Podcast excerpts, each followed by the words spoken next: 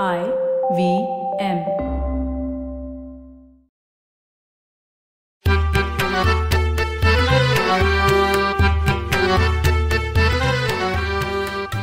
नमस्कार मंडळी मी डॉक्टर राजीव. आणि मी माणिक.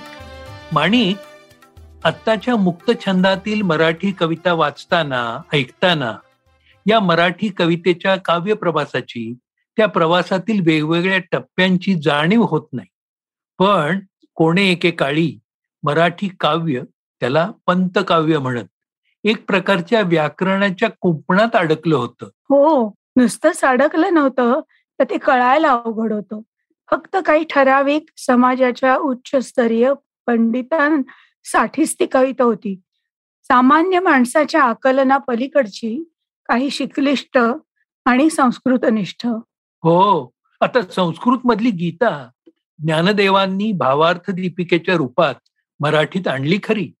पण ज्ञानेश्वरीतली मराठी ही त्या काळची भाषा होती. त्या मानाने तुकोबाचे अभंग कळायला सोपे होते सहज समजतील असे होते. पण नंतर मराठी कवितेनं अवघड वळण घेतलं आणि ती सर्वसामान्यांपासून काहीशी फटकूनच राहिली. हो अर्वाचीन काळातील पंडिती काव्याला केशवसुतांच्या तुतारींनी आव्हान दिलं. केशवसूत आणि गडकऱ्यांनी अंतर्मुख दृष्टी सामाजिक जाणीव काव्यातून प्रामाणिकपणे आणली. पंतकाव्यातून मराठी कवितेला पुन्हा सर्वसामान्यांपर्यंत पोहोचवण्याचं काम मात्र रवी किरण मंडळानं केलं. गझल सुनीत असे मराठी बाहेरचे परके काव्य प्रकार देखील त्यांनी आवर्जून मराठीत आणले. एवढंच नाही तर काव्य वाचनाचे खर तर काव्य गायनाचे सार्वजनिक कार्यक्रम करून मराठी कविता रवी किरण मंडळाच्या कवी मंडळांनी सर्वसामान्य रसिकापर्यंत पोहोचवली. केशवसूत गडकरी बालकवी या प्रतिभावंतांची पिढी दुर्दैवानी एकोणीसशे वीस पर्यंत अस्तंगत झाली. बडोद्याच्या साहित्य संमेलनानंतर म्हणजे एकोणीसशे तेवीस साली हे रवी किरण मंडळ आधी सन टी क्लब या नावानं चालू झालं. त्याचे अध्वर्यू होते माधवराव पटवर्धन उर्फ कवी माधव जुलियन. याला लोकमान्य टिळकांचे सुपुत्र श्रीधर पंतांचं प्रोत्साहन होतं. त्यामुळे कविता वाचनाचे गायनाचे कितीतरी कार्यक्रम टिळकांच्या गायकवाड वाड्यात झाले.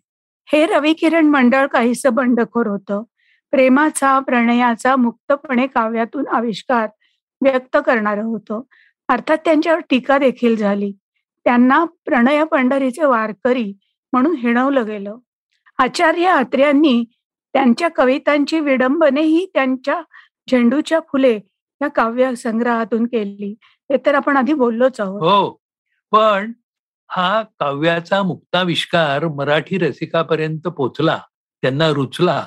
याचं कारण या रविकिरण मंडळांनी सतत एक तप म्हणजे एकोणीसशे तेवीस ते एकोणीसशे पस्तीस पर्यंत त्यासाठी तरुणपणाच्या धिटाईनं त्याचा पाठपुरावा केला. हे रवी किरण मंडळ आणि त्यातली निवडक कविता यांचं संकलन संपादन मराठी कवयत्री आणि विदुषी डॉक्टर अनुराधा पोद्दार आणि नाटककार वसंत कानेटकर यांनी केलं आहे. रवी किरण मंडळातल्या सर्वात तरुण असलेल्या प्रसिद्ध साहित्यिक विद घाटे यांच्या अनुराधाताई या कन्या आणि मंडळातल्या कवी गिरीश यांचे वसंतराव कानेटकर हे पुत्र म्हणजे मंडळातल्या पुढच्या पिढीनी आपल्याला रवी किरण मंडळाची ओळख करून दिली आहे. रवी किरण मंडळात सात कवी आणि मनोरमाबाई रानडे या एक कवयत्री असे आठ जण होते. सात सदस्य आणि एक स्त्री सदस्य अशा या मंडळाला अरुंधती सह सप्तर्षी म्हणत त्यांच्या एकत्रित काव्यसंग्रहावर सात समकत्या ताऱ्यांची निशाणी देखील आहे. हो हो. म्हणजे सप्तर्षींची निशाणी. तर या रविकिरण मंडळातले चौघे जण साहित्य संमेलनाचे मराठी साहित्य संमेलनाचे अध्यक्ष झाले बरं का. माधव जुलियन कवी यशवंत गत्यन माडखोळकर आणि विद घाटे. नाट्य चटाकार दिवाकर हे देखील रविकिरण मंडळाचे सभासद होते. काही काळानंतर त्यांनी मंडळाशी फारकत घेतल्यानंतर सर्वानुमते सर्वात तरुण असलेले विद घाटे यांना रविकिरण मंडळाचं सभासद करून घेतलं गेलं. कवी माधव ज्युलियन हे या रविकिरण मंडळाचे श्रेष्ठ कवी आणि आधुनिक मराठी कवी परंपरेतील त्यांचं नाव पहिल्या श्रेणीत आहे. केवळ पंचेचाळीस वर्षाचं आयुष्य त्यांना लाभलं पण त्यात त्यांनी जे वाङ्मयीन काम करून ठेवलंय त्यातली विविधता आणि विपुलता आपल्या मनाला स्तिमित करते. त्यांनी घेतलेलं टोप पण नाव माधव जुलियन हे किती वेगळं आहे नाही का? मला वाटतं त्यांच्यानंतर घेतलं गेलेलं कवी ग्रेस हे इंग्रजी टोपण नाव असावं. जुलियन हे नाव प्रसिद्ध कवी शेले यांची कविता जुलियन आणि मडालो यावरून घेतलं असं मानतात. जुलियन या नावाबद्दल असाही एक प्रवाद आहे बरं का की माधवरावांचं जुलियन या मुलीवर प्रेम होतं. पण हे प्रेम सफल झालं नाही.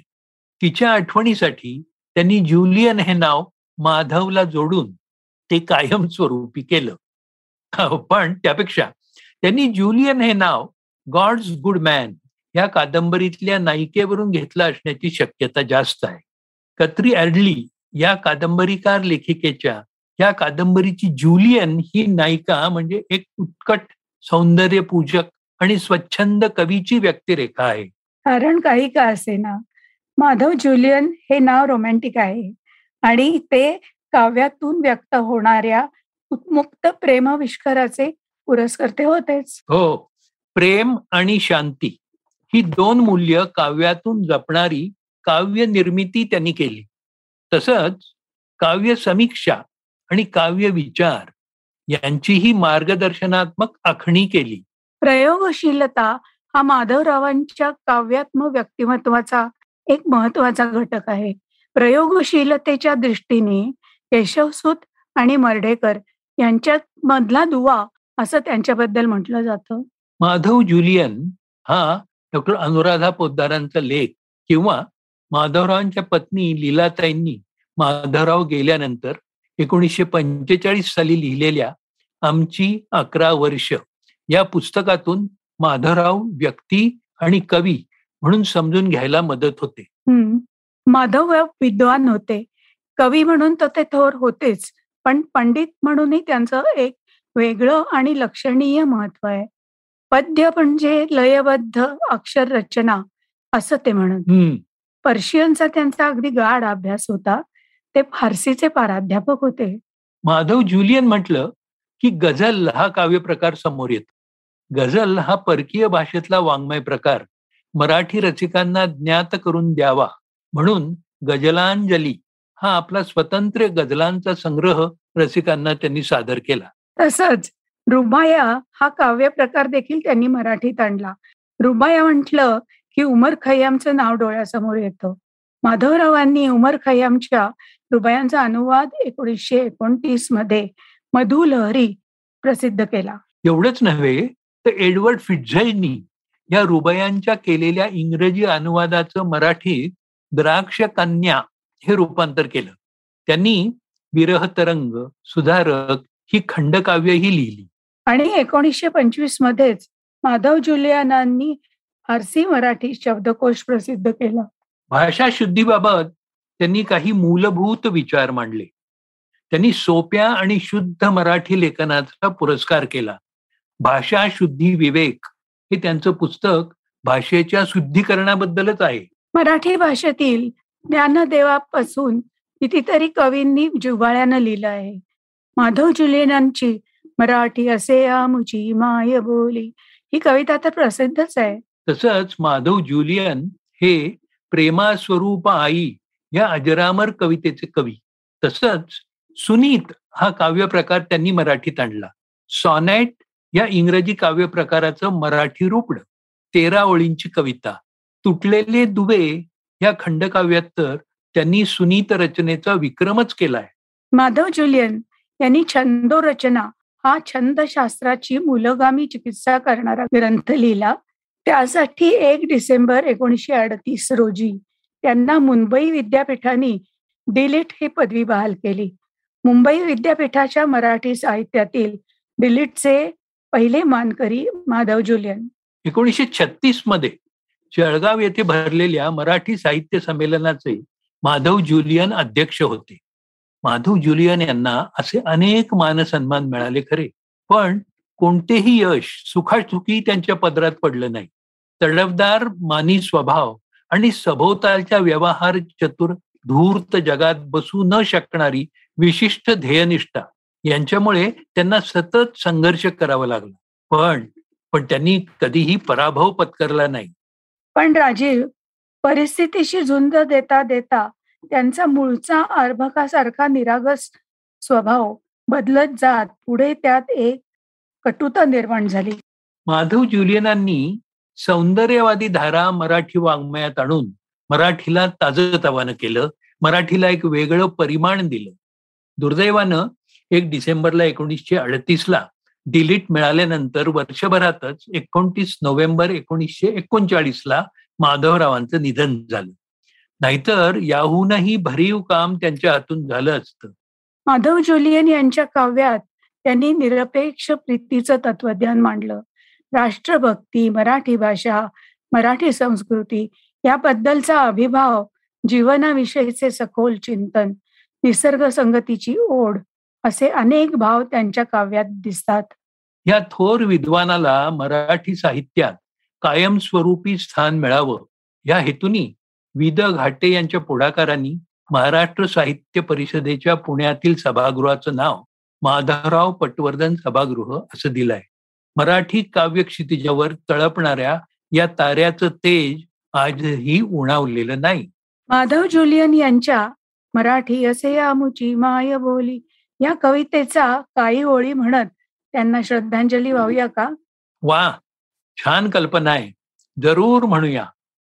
मराठी असे आमुची माय बोली जरी आज ती राजभाषा नसे नसो आज ऐश्वर या माऊलीला यशाची पुढे दिव्य आशा असे. हिचे पुत्र आम्ही हिचे पांग फेडू वसे आमुच्या मात्र हृदबंदिरी जगन्मान्यता ही अर्पू प्रतापे हिला बैसवू वैभवाच्या श्री हिला बैसबू वैभवाच्या श्री बराय मंडळी पुन्हा भेटूच मराठी खिडकीतून मराठी खिडकीतून तुम्हाला मराठी खिडकीतून हा आमचा पॉडकास्ट आवडला असेल ना तर तुम्ही आम्हाला फेसबुकवर जरूर सांगा. आणि तसंच तुमच्या नातेवाईकांना मित्रमंडळींनाही जरूर ऐकायला सांगा. काय? पुन्हा भेटूया गुरुवारी मराठी खिडकीतून फक्त आय व्ही एम पॉडकास्ट